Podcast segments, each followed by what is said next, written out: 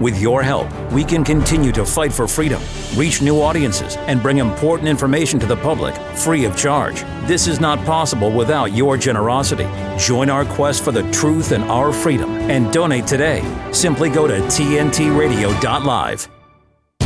This is Digging Deeper with Dee Denslow on today's News Talk.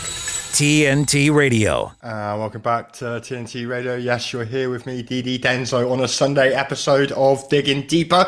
Uh, and uh, an interesting show I've got lined up for you today. First up, and finally, uh, he's a man who uh, is no stranger to TNT Radio. Uh, he's been on plenty of times, but he's never spoken to me. And actually, that should be all that matters. Yes, I've got Johnny Rod Vedmore. He is going to be joining me in just a couple of minutes. he's an investigative journalist, a musician, an activist uh, from Cardiff in Wales, and he's produced a series of uh, investigations uh, into the history of Klaus Schwab. And we will be talking about the World Economic Forum. Uh, all those bug pushing weirdos are meeting in Davos starting tomorrow. So he's a bit of an expert on Klaus Schwab and the World Economic Forum. And I might chuck in uh, some Jews under the streets and maybe a bit of Epstein uh, into the mix. And and of course, because I have actually spoken to you briefly, Johnny, uh, when when we was at uh, Newport uh, earlier on last year,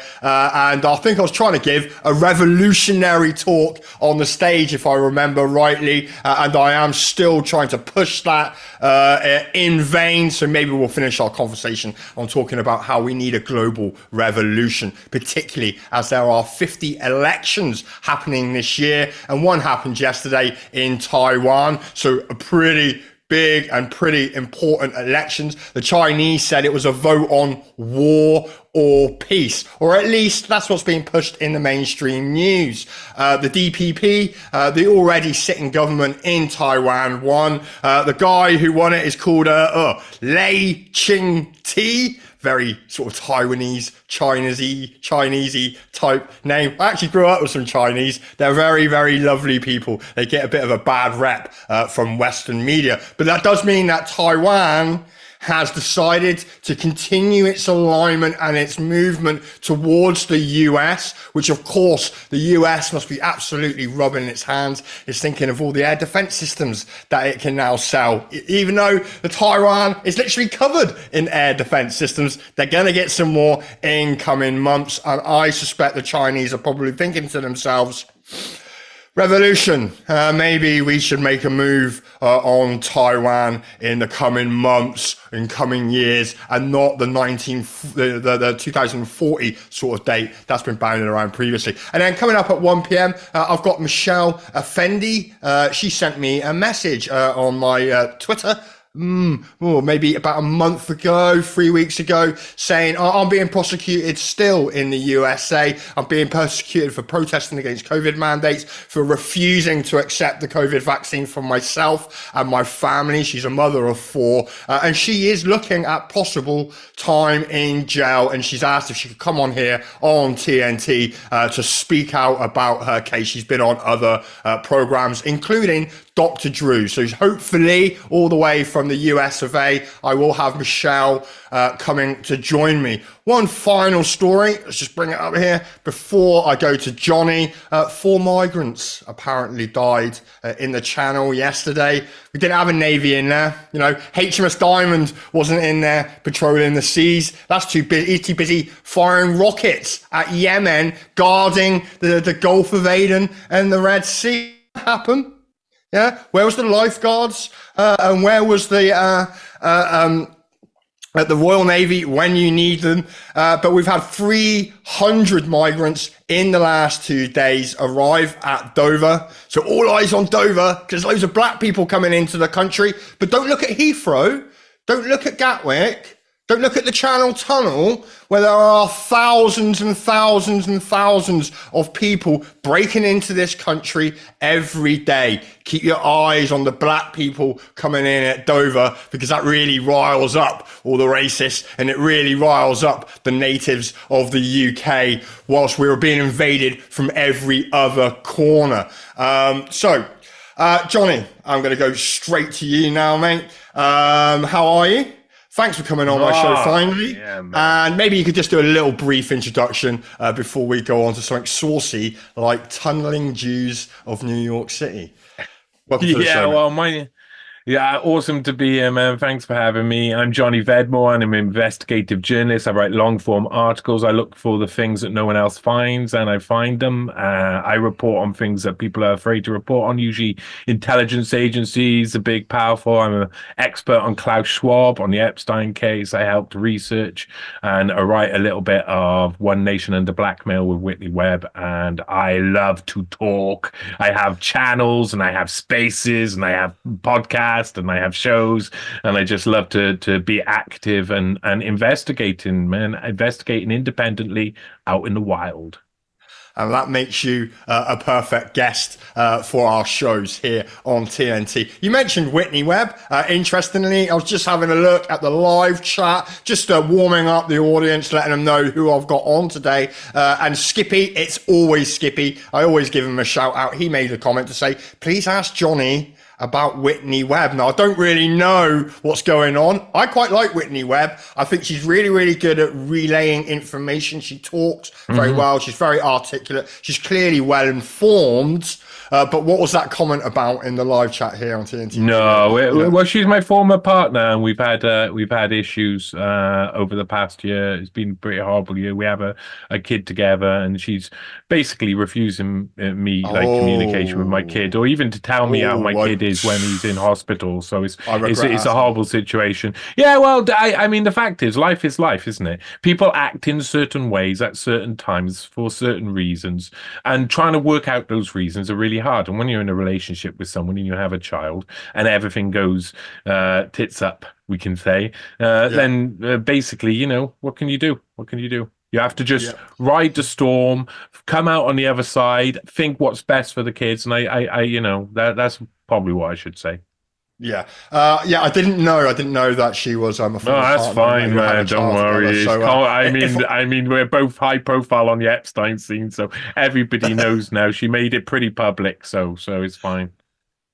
Um, we'll talk. We'll, we'll, come to Epstein in a minute. Uh, let's talk about um, this Jewish uh, incident uh, in New York City. Um, uh, a load of uh, young uh, Jewish extremists, and they've been described Jews as in the wall. yeah, yeah, yeah, yeah. Allegedly, during the COVID pandemic, during lockdowns, they decided from their synagogue to dig quite a large tunnel network. It's a network of tunnels uh, towards um, a children's museum. Now, um, please, uh, you've said you've had a look at this, you've been following it a little bit. Please, can you tell me uh, mm-hmm. what your comments are on this story and what do you think the reality is? What what actually happened? Were they just trying to expand their synagogue, or was there something more sinister going on? Super complicated reality because obviously I think this is a Hasidic community, so it means that basically they're very closed off. Uh, the whole area you'll find is all Hasidic Jews, uh, and they don't use, you know, they, they they have kosher internet cafes. So, you know you can't use the internet, you can't use certain technology. Um, uh, they use flip phones and stuff quite a lot, uh, old school technology, and and to be honest, it's a very closed off community. Even Jews who are from America, who are just regular Jews, they go in there and they're not appreciated. You're not allowed to film. You're not allowed to do other things. Well, you are, you can by law, but you'll get a load of people, you know, not liking you. So it's a very closed off community. So th- there's like things like Chabad Lubavitch and other things that are in in in there, which are groups that are really extreme uh, in certain area of Judaism. So it's not a surprise because basically they were saying they had to tunnel in uh, to avoid COVID mandates. Um, but there's just so many reasons and so many bits of evidence that make you go, "What was going on there?" The problem is, it's very, it's not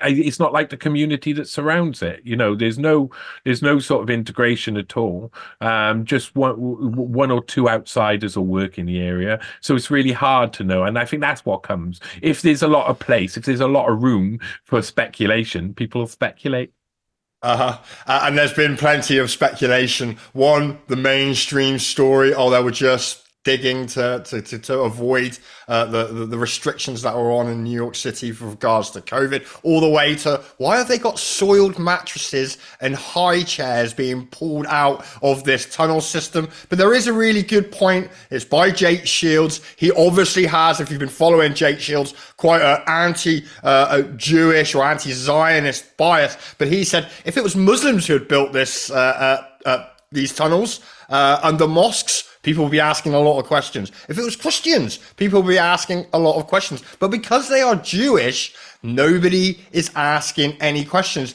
And it, uh, it, brings me to this one thought. Why? Why is that? Why, when it comes to the Jews, everyone's frightened to say anything or ask any questions about their actions or behavior, whether it's in New York City or what they're doing in Gaza at the moment?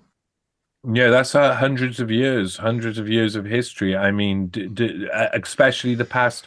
Really, uh, you, what what you can see if you go back in the past and you you have a look at what really happened in the past, you're not told a lot of the reasons why World War um, One finished the way mm. it did, why the, mm. the the Treaty of Versailles was such a bad thing for Germany, what how uh, the Jewish community had been accepted by Germany after the pogroms in the the East, and uh, the German people in World War One uh, felt really betrayed by the fact that the the uh, Jewish uh, people who were in control of parts of the media and banking had America turn on Germany when they had been pro-German before. So there's a lot of history there that then went on and led to World War II, led to the, mm-hmm. the terrible things we see. And now it's mm-hmm. you're not allowed to speak about everything. It's just too dangerous. But people aren't really told about what the true history is, why there's so much animosity around. And you know, it always comes around to people saying, "Oh, it's about blood libels." and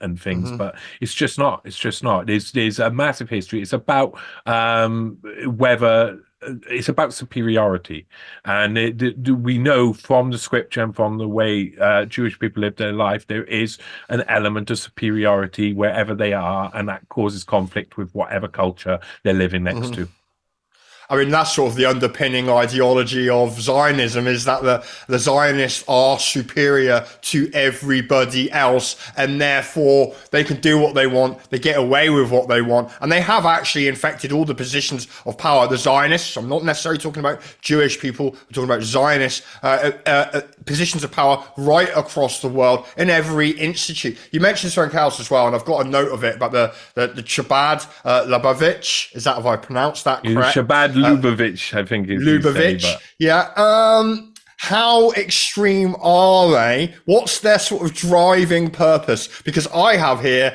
uh, Jewish extremists who wish to bring about the end times. Is that true? Is that the purpose of this sect of Jewish um, ideology?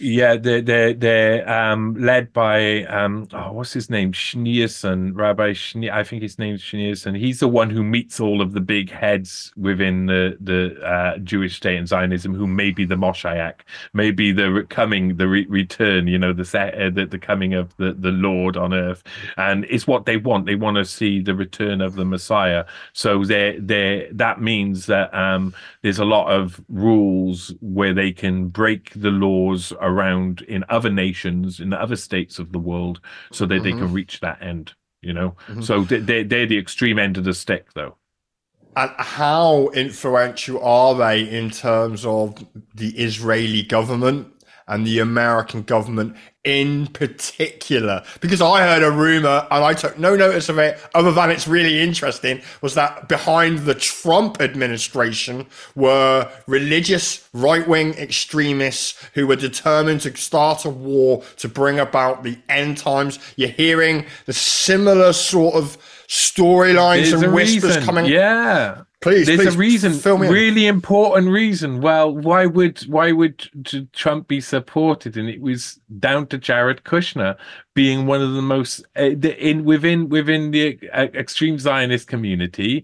They spread bet who is the Moshiach, who's going to be the the return of the the, the king, and uh, Jared Kushner is a favorite he's one of the favorites of being the Moshiach on earth, the return. So, I mean, that is that is uh, you, why wouldn't you support the return of your Messiah? You know, um, and his uh, stepfather, yeah, it, mm-hmm. who runs the country, one of the most powerful nations of the mm-hmm. earth. You know, is it? It just makes sense and it's such a good uh, voting tool to put drive voters in America as well, because the Jewish communities uh, in America and the Jew- Jewish groups are amazing at mobilizing their voters uh, mm-hmm. with, to speak within one voice, and they will not care if you're Democrat or if you're Republican. They will come in for whoever's supporting their cause. And does that? And I'm, I'm thinking of the, the, the building, the six six six building that I forget the name of the road that uh, uh, Jared Kushner uh, bought.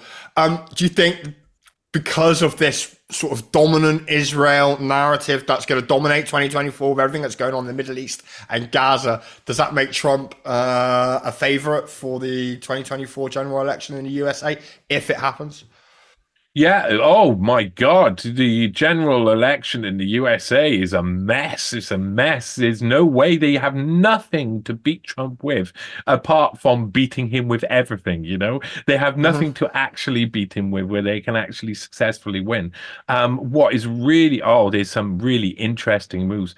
I was, I was listening to, to them try and use one of the mainstream media, uh, try and use a, um, a quote from Jeffrey Epstein to sway people away from Trump as though you should listen to a child trafficking paedophile who's who's got intelligence links galore uh, instead of listening to that guy because he's so bad.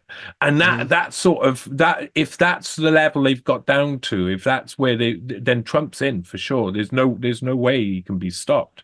Um, and why why not? Why not? And you can feel it's a fracture. You what what you were talking about at the start with elections in in Asia and stuff. We're we're we're heading to a, a, an obvious world war. What we see with Israel happening and then becoming more um, overt in their actions is we're coming towards what looks like a world war. We've got now uh, ships guarding important trade uh, routes. We know where this leads, and this mm-hmm. seems manufactured, synthetic, and probably to usher in the great resets that are needed all around the world and the great taking, where they take mm-hmm. all of your assets and blame the crash of the financial systems that they will crash themselves and the institution of new financial systems for that great taking. Uh, so, in terms of then timescales, we're coming to a break now, Johnny. In terms of timescales, do you think we're going to see uh, I mean, you could argue we're already in a world war. Everyone's sort of fighting. It hasn't quite coalesced uh, into this sort of big world war that can be presented to the public. But do you think we're going to actually now see the uh, these various sort of hotspot Ukraine, Russia, the Middle East come together so that we've got this major sort of two sided conflict of you know the, the good guys versus the bad guys, depending on uh, on where you sit on that dividing line. Do you think we're going to see that in 2024? And it could that be the event that prevents the 2024 election in America, in particular, to stop Trump from winning? Well you'll see the escalation of perpetual limited warfare. That that I, that that idea of warfare is what is going to continue happening but it's going to reach uh, a bit of a more of a crescendo. It's going to have an mm. upbeat. Now whether that sparks something big i don't know. I reckon that the elections will go on but there will obviously be events during that election which will echo through history. I don't know what they are yet but this is a big one 2024 Massive. Okay, well, we're going to a break now, Johnny. Uh, and when we come back, we can touch on on Epstein uh, and then maybe direct our focus to, to, to Davos uh, to see uh, what they're doing over there with old Klaus Schwab uh, and all his chums coming together to discuss the futures of mankind. Uh, so please stay right with us here on TNT Radio. TNT Radio's Steve Malzberg. 13 Israeli hostages released uh, as part of that ceasefire deal, uh, 49 days after they were taken hostage. 49 days. So that still leaves about 225 to 227 more hostages. Uh, I'm with John Bolton, the former national security advisor to Donald Trump. I'm with Brit Hume of, uh, of Fox News. I'm with a bunch of other people who say this gives Hamas too much time to do whatever they want to do, to do whatever they need to do, to regroup, to rearm, to re strategize. And as much as you want the hostages back, it can't be at the expense of the other part of the mission, which is to destroy Hamas. So I think it's a mistake. Steve Malzberg on TNT Radio.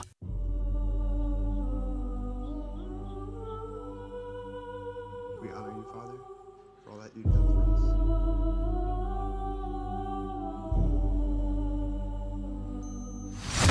us. Chief Division Counsel and DOJ have approved a no-knock breach. We want the subject to be on display, doing the walk of shame, full visual impact. Any questions? Are we becoming a police state? government told American citizens they couldn't go to church on Sunday. For the first time in my life, I'm saying to myself, am I going to get a knock at the door? FBI warrant, come to the door now! The Patriot Act and FISA were used against Donald Trump. These individuals have commissioned the biggest propaganda play in U.S. history. They don't go after the people that rigged the election. They go after the people that want to find out what the hell happened. We don't need to have a crime. What we need is a person to look at. And then we go find out what crime you did. FBI! Our focus is shifting. Our main priority as a bureau is going to be domestic terrorism. Really paints anybody who's right of center. If you're a pro life, pro family Catholic, they define you as radical. These are anti government. We have freedom of religion and freedom of speech. Violent extremists, and they must be dealt with. We can do anything we want.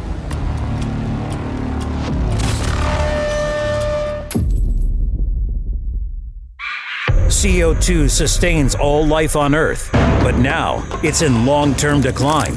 We face the return of an ice age. We mandate that the truth be told. Today's News Talk Radio, TNT.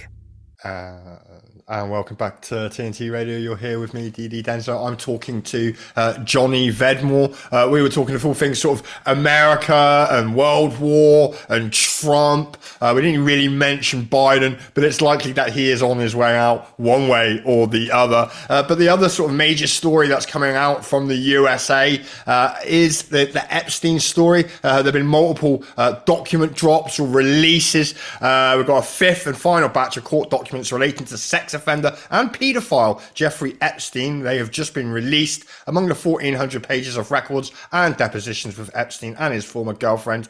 Ghislaine Maxwell. The last trove shows Epstein refused hundreds of times to answer lawyers' questions, including those about alleged blackmail of famous American men. Uh, Johnny, this is a, an area which you have spent a lot of time uh, digging into. What do you make of these document drops? And are, are there any particular names or documents or allegations that particularly caught your eye? Yeah, the document drops were basically the repeat of the court evidence that we we already um, had a rundown, and nobody. What was really surprising is that nobody really knew um, about most of this. They didn't know what the accusations were or the allegations. And really also the document drops were were just that. They were allegations and you have to you have to decide whether they were true or not yourself because it's a lot of of the allegations were withdrawn later or the statements were changed uh, quite quite um quite a lot. I think the case has been uh, made to be undermined and fall apart. And my research has shown that the people who were in charge of the Epstein victims legal counsel, Stanley Pottinger, David Boies, and Bradley Edwards, all seem to be in bed with the CIA. Stanley Pottinger, who I've written three articles about and a series about, uh, is a long term CIA man who was directly involved in uh, covering up, literally, right, signing off the final reports on Watergate The assassination of Martin Luther King, uh, being involved in the Kent State massacre, the assault, uh, standoff at Wounded Knee, smuggled guns with Jeffrey Epstein through Iran Contra, uh, helped form the October Surprise, which saw his friend George H. Stanley Pottinger's friend George H. W. Bush get into office. Um, lived 500 meters away from Epstein, and then became one of the main lawyers for the Epstein victims. It's clear that the second uh, legal um, wrangling against Jeffrey Epstein was as much of a, a, kabuki theater as the first one was, and and so so it's an enthralling case. And but the drops don't really tell you. What it tells you is that there's a lot of credibility issues with the with the the named victims, not the unnamed victims. Don't uh-huh. don't forget at all that 99.9 percent of the girls who were uh, abused by Epstein were abused by Epstein himself at his own properties because he needed two to three massages a day. Um, and if you imagine that over 10 years, that's about 8,000 different crimes and uh, basically a long um, a trawl of uh, Palm Beach, young Palm Beach schoolgirls being brought in by a very, very complicated operation, which included nearly every named victim. Are there going to be any arrests yeah, uh, we've got Ghislaine Maxwell. She's uh, in a prison, probably living up. We're told she's in a prison.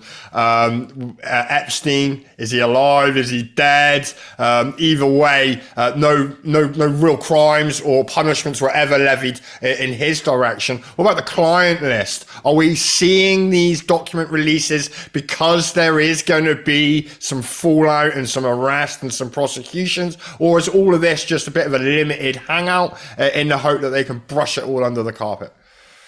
Yeah, this year, what they, you're going to hear pushed in the Epstein, uh, Epstein case in general is reconciliation committees and ways to draw a line under the case and all of this sort of stuff. And you'll see big people, people like uh, author Nick Bryant, who who uh, has has tried to push some very suspicious people upon me uh, over over the past year, um, come out for this idea of a reconciliation committee. Don't trust it. They're, they're panicking behind the scenes because it's all unraveling. In actual fact, you're likely to see the arrest. You're likely to see Ghislaine Maxwell's case start to fall apart, the case against her, because of the credibility issues. And that's why the case was designed as such to eventually protect her and get her out of prison. So I think uh-huh. rather than seeing more arrests, you're rather you're going to see the, four, the the only person arrested fall it fall apart and the and all the client lists, all the people who are involved, all the people who've got compromat on them, uh, they're going to stay in position. They're never going to be really named or prosecuted in any way, and probably will still carry out the wishes of the people who were controlling or owned Epstein in the first place. And we are told that that is the CIA and Mossad.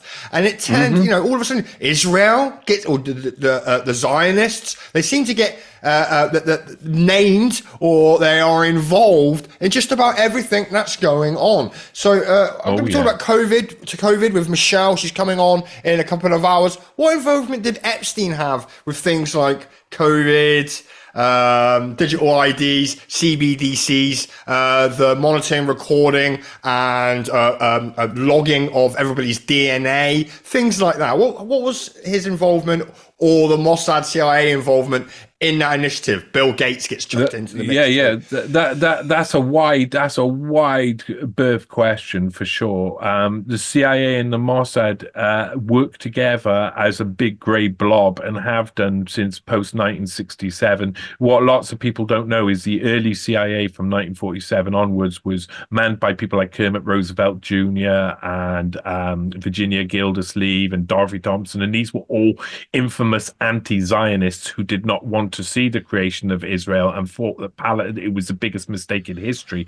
Um, so, so in 1967, that all changed and they just got in bed. And now operations are run, multipolar operations are run. They fund, like the Americans will fund Israeli operations so that the Israelis can point at the Americans for, for and say it was mm. them, and the uh, Americans fund uh, the Israelis fund American operations, just like Epstein through conduits like um, Les Wexner, and it basically I see Epstein as an interlocutor um, for for multiple intelligence agencies to allow them to work on the uh, in America in general. But when it comes down to oh the science he was involved in, yeah. Epstein was thinking about the future. He wanted he w- wanted to be involved in every step. He wanted to know what was coming, and it, it's not a surprise. The people he were hang- he was hanging around with as well by the um, late nineties and early noughties, he was forming uh, Edge, which was a scientific sort of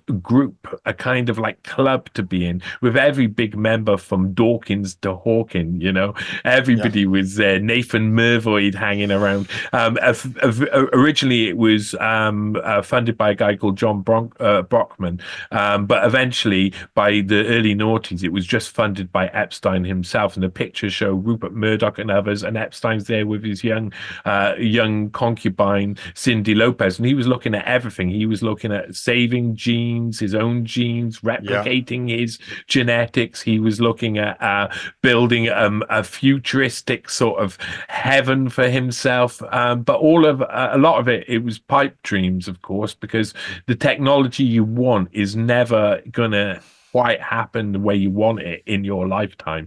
Uh, but he was trying to action that. That's why he was getting all of these scientists together and some big ones, some ones who are yet to be really named next to Epstein as well. People like um, Eric Weinstein, who uh, the people, you're part of the intellectual dark web brother, Bret Weinstein, of course. Um, he had actual uh, links, lots of links with Edge, um, and attended their conferences when it was 100% funded by Jeffrey Epstein. So there's a lot in the scientific community.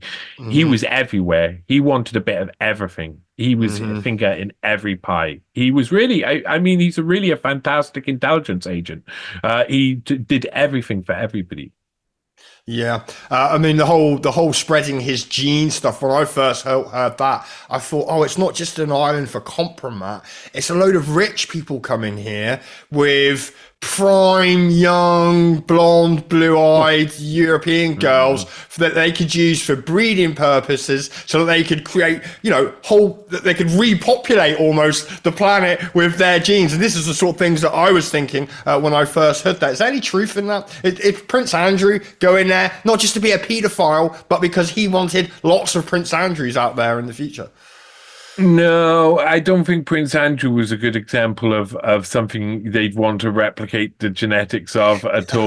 Um, true, I think even true. Epstein and, and Maxwell knew that, but he was fantastic for two other reasons. He was arms uh, uh, arms salesman for the British Overseas Trade Board, um, and he also uh, his influence and the, the the British people especially, and the people who uh, you know hung around in these circles, like scientist Melanie Walker, they were all desperate to be uh, have a bit of that influence, have a bit of the the the royal family rub off, and um, be able to go to the big balls and meet the big people. You know, it's it's all influence. So so that's why he was around. He wasn't he wasn't around to spread his genes, and I think a lot of that was just inf- influence operations. A lot of the island could also be turned to look like it wasn't. So a wife could turn up at the party with Al Gore, for instance, and everybody acts like it's not a, um, an island for compromat. So you know there, there, there are dual purposes on the island. Mm-hmm. And um, no doubt there are many, many uh, islands uh, dotted around the world in nice tropical places that we don't hear about. We only hear about the Epstein Island, just like we only hear about the migrants that come in Dover. Look at these. Yeah, look at this. Look at this small uh, element of the problem and not the full larger picture. And talking of the larger picture, uh, the larger picture is all meeting in Davos. Uh, Johnny, I've actually got a list of who's who that's going to be there. So uh, lots of who's coming from America. Blinken and Jake Sullivan are both there. Uh, I wonder why two of the top security people and uh, the, the, the, the, US Secretary of State, a warmonger and a Zionist. I wonder why he's there. There's a whole load of other heads of states there. Uh, what is your, um, what do you think is going to be sort of the main thrust of the agenda in Davos over the next week? And how is it going to impact on us plebs out in the rest of the world? Well, uh, yeah, that that is really the focus: how to influence the plebs, because it's all about leaders this time and restoring trust. And what you're you're you're seeing is the security um, aspect of that within Blinken and the Israelis as well. Uh, you saw it uh, in actual fact, Davos, when it goes into wartime, like when the Iraq War happened, it just filled up with with American statesmen who were, you know, who were pushing uh, like Colin Powell and stuff, uh, who were pushing really, really for the war. So we're going to see that again. Of course, we're going to see that. These are the big businessmen, and war is business as well. And the aftermath of war is business. And what this is all about is rebuilding trust within communities with our leaders. Like they have the climate CEOs, and they have have uh, leadership for AI and stuff. You know, they're looking at the leadership again. We can hear it repeated over and over again. So that'll attract the big wigs because it's basically saying, look, jobs over here, jobs for you for stature, for virtue, to make yourself uh, in with the crowd, nod, nod, wink, wink, uh, and all of that. So I, I think that, that what we're going to see is, yeah, rebuilding of trust is the main theme because they've depleted it so badly. And how are they going to rebuild it? Well, by writing laws and rules that make us have to trust them. Yeah. Uh, censorship, I think. When I see rebuilding trust and regaining trust from the worldwide community, uh, I think, oh, I know how they're going to do that. They're just going to censor us so that nobody can see anyone mistrusting uh, the World Economic Forum or the people that attend there. And there are four other things on their agenda uh, achieving security and cooperation in a fractured world, uh, war. That's what I think when I hear that. Uh, creating growth and jobs for a new era. Uh, that's going to be the AI revolution, and we're all going to be the useless class, uh, high on drugs, playing computer games. artificial intelligence is a driving force for the economy and society a long term strategy for climate, nature, and energy. That's actually bottom of their agenda, which is a bit of a surprise. Uh, is there anything uh, uh on those uh, agenda elements that really stand out to you other than the rebuilding trust part? Yeah, I find AI is obviously going to be, it's just exponential increase in what we hear and understand. It's moving so fast and it's moving faster than we can understand it. You know, it's that this is what one of the biggest problems we've got at the moment is going to keep going. Um, I, I, I, I talk across boundaries and borders. Uh, I go on to uh, X spaces at the moment, and I like talking across borders and having a bit of an argument about things.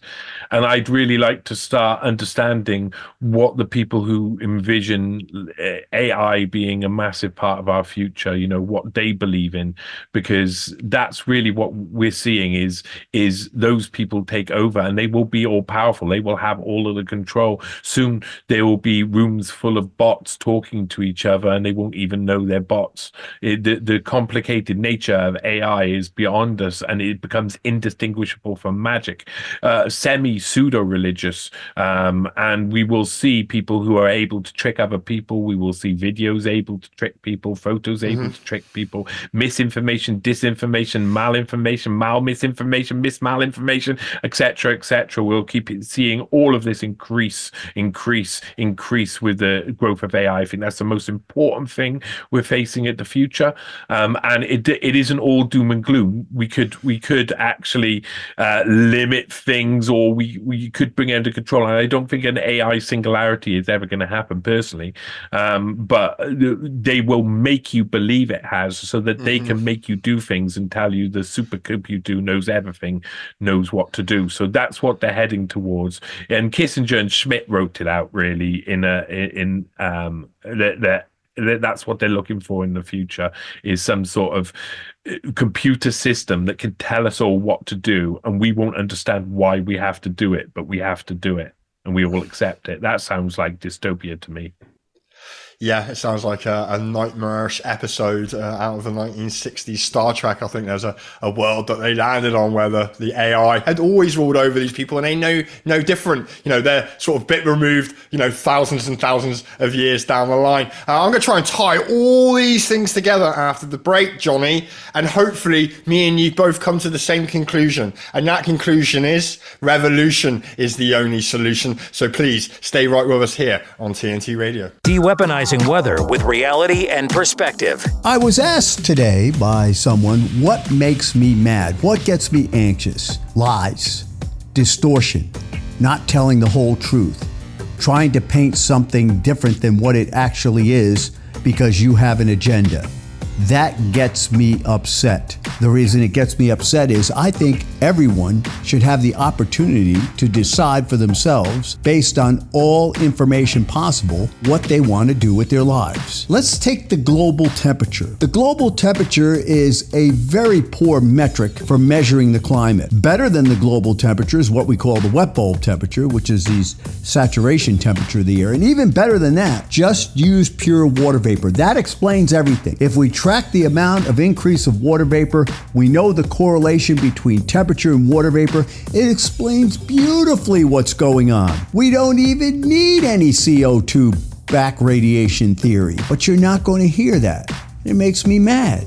And you know why it makes me mad? Because it's not telling the truth. It's hiding the truth, distorting the truth. And that means that you cannot make the decision you need to make as an individual with your free will. And basically, that's what this whole climate fight is all about. This is TNT climate and weather watchdog meteorologist Joe Bastardi asking you to enjoy the weather. It's the only weather you've got. Anticipate potential delays for the morning commute. In other news, a recent government report on prescription drug pricing points to corporate mouth. Freedom of the press is about your right to know. What are you talking about, man? Look at his stats. It's about your right to be informed. Your right to access all types of information keeps us free as a nation. No, no, no, no, no. Today, there are real threats to press freedom. Residential areas by. And your right to know about the world around us. Look. Some threats are obvious, some are easy to miss, but they all put our way of life at risk. We must defend against all of these threats, no matter what kind of news is important to you. Justified putting American troops in harm's way? That's a great question. We must protect our right to know before it's too late. Understand the threats. ProtectPressFreedom.org. Instead of a shovel and pick to dig deeper, Darren Denslow has his iMac G3 and rusty magnifying glass so he can dig deeper for the real story. This is Digging Deeper with DD Denslow on today's News Talk, TNT Radio. Uh, welcome back to TNT Radio. Yes, you're with me, DD Denslow. For I'm with Johnny Vedmore for about another 15 minutes. We've been talking about uh, Jews under the ground. We've been talking about the potential Third World War and the conflicts in Ukraine and the conflicts in the Middle East. Uh, we've been talking about Epstein Island. Uh, we've been talking about all the the most wealthiest richest, most influential and powerful people on the planet, all to coming together for a nice little jolly in Davos to make decisions on our future. And whilst we have all that going on just in the first few weeks of 2024, throughout the rest of the 2024, we've got multiple really important elections, particularly in the USA, where we've got all the furore of Donald Trump, and here in the UK, where we're currently ruled over by people who have never been elected, who are making decisions on things like going to war. Now, I've been screaming at the top of my voice. I think it's about time after everything that we've experienced in the last four years. Go back as far as Brexit. Hey, you can go back as far as you like. We need a revolution. The politicians and the systems that we have in place that organize our society aren't working for the people. And I see in the live chat and big shout out to everybody in there that I'm getting similar comments from the people listening today. Gold Eagle says it's about time we take back what is ours. We reclaim what is ours. And that is this beautiful once green island of Great Britain that we live in. And others are saying other comments that are very, very similar. How do you feel about that? Do you think elections and voting is the answer to our woes, particularly after what we've experienced over the last five years, 10 years? Or do we need a change, a completely different system in place. It might not even have to be democratic. Uh, maybe we could get the AI to do it. Who knows? What do you think we need uh, in the future? And how should the public react and behave and respond to the elections that are coming down the line to us? We need to uh, change the homogenization of society, of culture, of our uh, very distinct tribal uh, aspects of our original tribes in the UK, especially. I mean, it's harder for the Americans to understand what that is because they've only had a few hundred years of history. But I can tell you, uh, I, I, I try and preach something that no one else does in this country, and they don't understand. People really don't understand. I'm not about destroying England. I'm not about destroying Wales. I'm not about destroying Scotland. I'm about the idea of really looking. If we got the science, if we want to use genetic science in the right way, we can already look and we can see exactly where, the different, completely different genetics that are around the UK. Now that's a revolution waiting to happen. So most of England, the southeast, is uh, is Norman genes. It's basically Northern French genes, of course. But mm-hmm. Cornish genes are distinct. Devonian genes are distinct. South Wales, South Pembrokeshire, North Pembrokeshire, all separate, all distinct. North Wales, the Marcher Lords, the Lancs, the Humbers, all of the people at the Elmet have gone nowhere in 1,500 years. It doesn't matter how much you try and push them away. The Watling Street seemed to the end of the was the end of the road for Norman conquest. You've got you've got what eight different uh, genetics, I think, in Scotland itself, including the islands. Uh, what we've got is a country that's super diverse uh, uh, genetically, all different tribes, all different genetics, all different like like uh, uh, origin stories. People who came and settled and fought, and it's their land, and it was taken, it was homogenized into England, Wales, and Scotland. And I think we need to respect the original uh, that uh, tribal instinct within us isn't always a negative thing. If we can learn who we are we can better uh, communicate ourselves to our neighbors who may be different and we can save the different aspects of culture that have been lost over years in both England Wales and Scotland. And it means thinking about Britain in a completely different way and having to drop certain parts where you can still form a union between tribal groups, but you've got to respect each individual tribal group. And I think that there's that's not happening. Instead, there's an influx of immigration coming in to wipe out and to again homogenize. And it seems to be an assault that is directly from London. You know, we know that this is a different what, what we're being ruled by these massive cities, and we're entering into the uh, the, the next this this great reset where they're going to build mega cities and push us off the land. They're pushing us off the land for a reason. They're taking away our ancestry. We're taking away who we are, and they're making us into something else, their own uh-huh. creation. And we need to stop mm-hmm. that.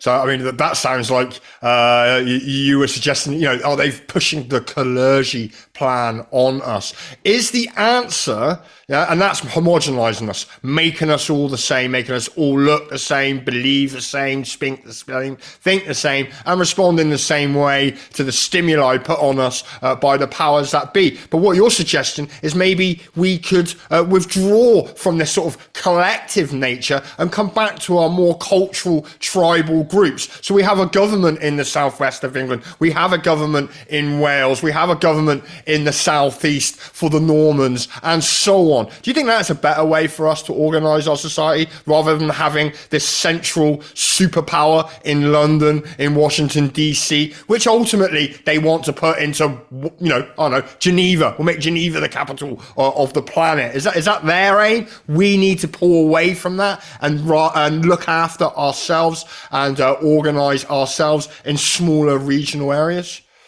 Yeah, people don't know what's going on because they don't know who they are. They don't know who they really are. They've mm-hmm. lost, mm-hmm. they know they're missing something. They know they're not getting it from this bigger idea of whatever the nation state is.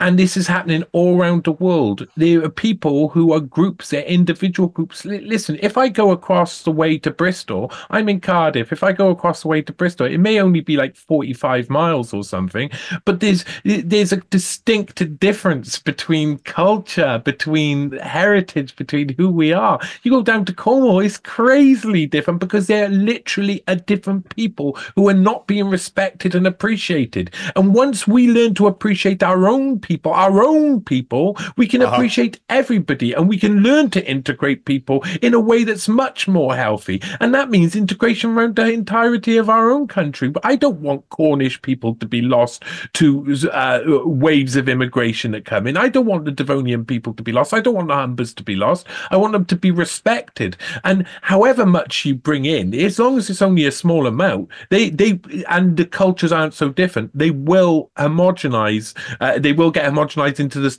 tribal groups. They will become of that genetics in two or three yeah. uh, cycles down the line. That's just uh-huh. the way it works. The fact is, even if someone comes in as an extreme Muslim right now and doesn't let their kids see anybody, well, their grandkids and their great grandkids are going to end up marrying someone from this country, and the genetics are going to disappear in time as long as uh-huh. we don't end up with this complete mass immigration where it's just uh, uh fill up as many. And you call you you coin you say about the Kalergi plan. Well, I don't think that was necessarily a plan, but I think it's where it leads with their policy. I don't think that there was ever actually they ever adopted that, even though that it is true that he did write about that. I don't think mm. they ever adopted it. I think it just it it ends that way because these rich men are all usually of one race.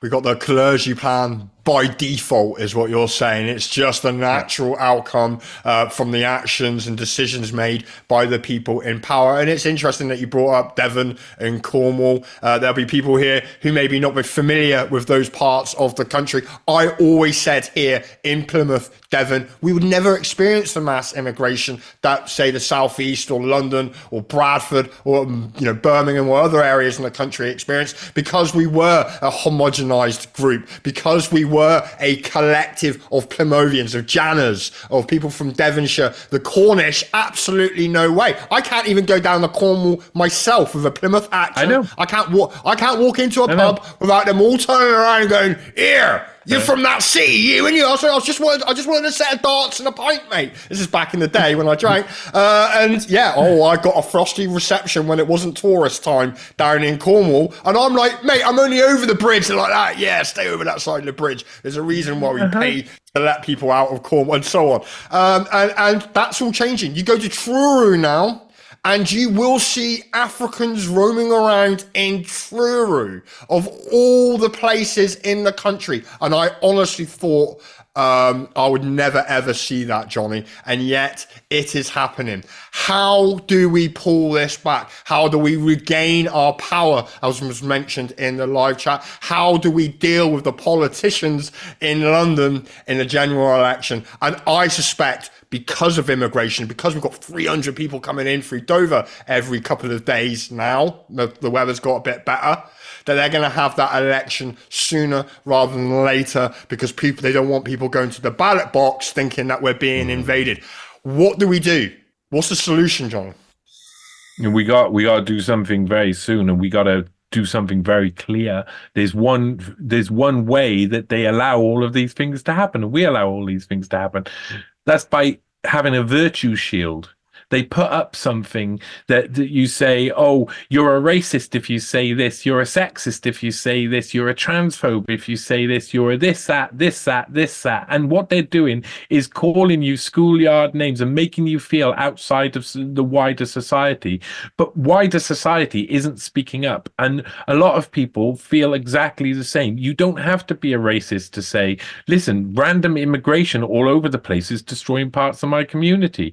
I, I mm-hmm. understand understand that. I look around and I see my community's changed massively over the past 10 years. And eventually, if they keep pushing at this rate, there is going to be some form of violence break out in different areas that is, is uh, honestly uh, completely predictable and completely avoidable. And all of this is about the fact we don't have any services. We are having our lives cut away. We don't have any hope. We don't have anything to start off with. So to bring people who don't have hope into a place where they think everybody has hope, in actual fact they don't have hope, creates a state of hyper normalization that we all end up bubbling around in, and we have no idea what's really going on. So I, I mean, w- the way we pull it back is by being honest and taking down the virtue walls and saying, right, if we've been a victim, if you've been a victim, even if it's of anything, the only way we get over it is by not completely just using sympathy for for the victimization, but standing up, getting strong, and fighting. So we we don't need victim shields. We don't need virtue shields. We don't need to feel like the victim. We need to be the people in charge and take control. Mm-hmm. And I actually think, Johnny, we are getting to a point where we are at that inflection point, if you want to call it, where there is going to be a snap, where that elastic band that's been pulled on the public is going to break, and there will be. Doesn't need to happen. Yeah, it doesn't need to happen at all. They just stop. They could just stop. Mm-hmm.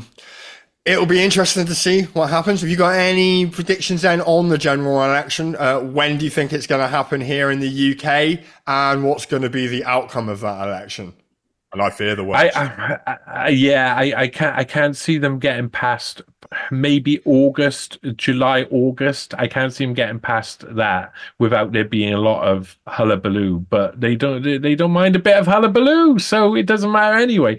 A bit of drama. So I. I mean, the later they can put it off is December. I would say about July, uh, August, and and it is a disgrace. What the fact that we've got we've had Truss and Sunak in, and and no one voted for him. I I mean, when I think when if you look back at Boris Johnson when he's trying going for election, I think you could see it in his face that he knows that he's not actually being voted into power. We're voting the bankers into power, and that's uh-huh. who Rishi Sunak is. The next stage is even worse. I mean, just worse. So you haven't got anyone to vote for anyway. It is time to look towards forms of revolution and forms of reforming society on a, as a whole.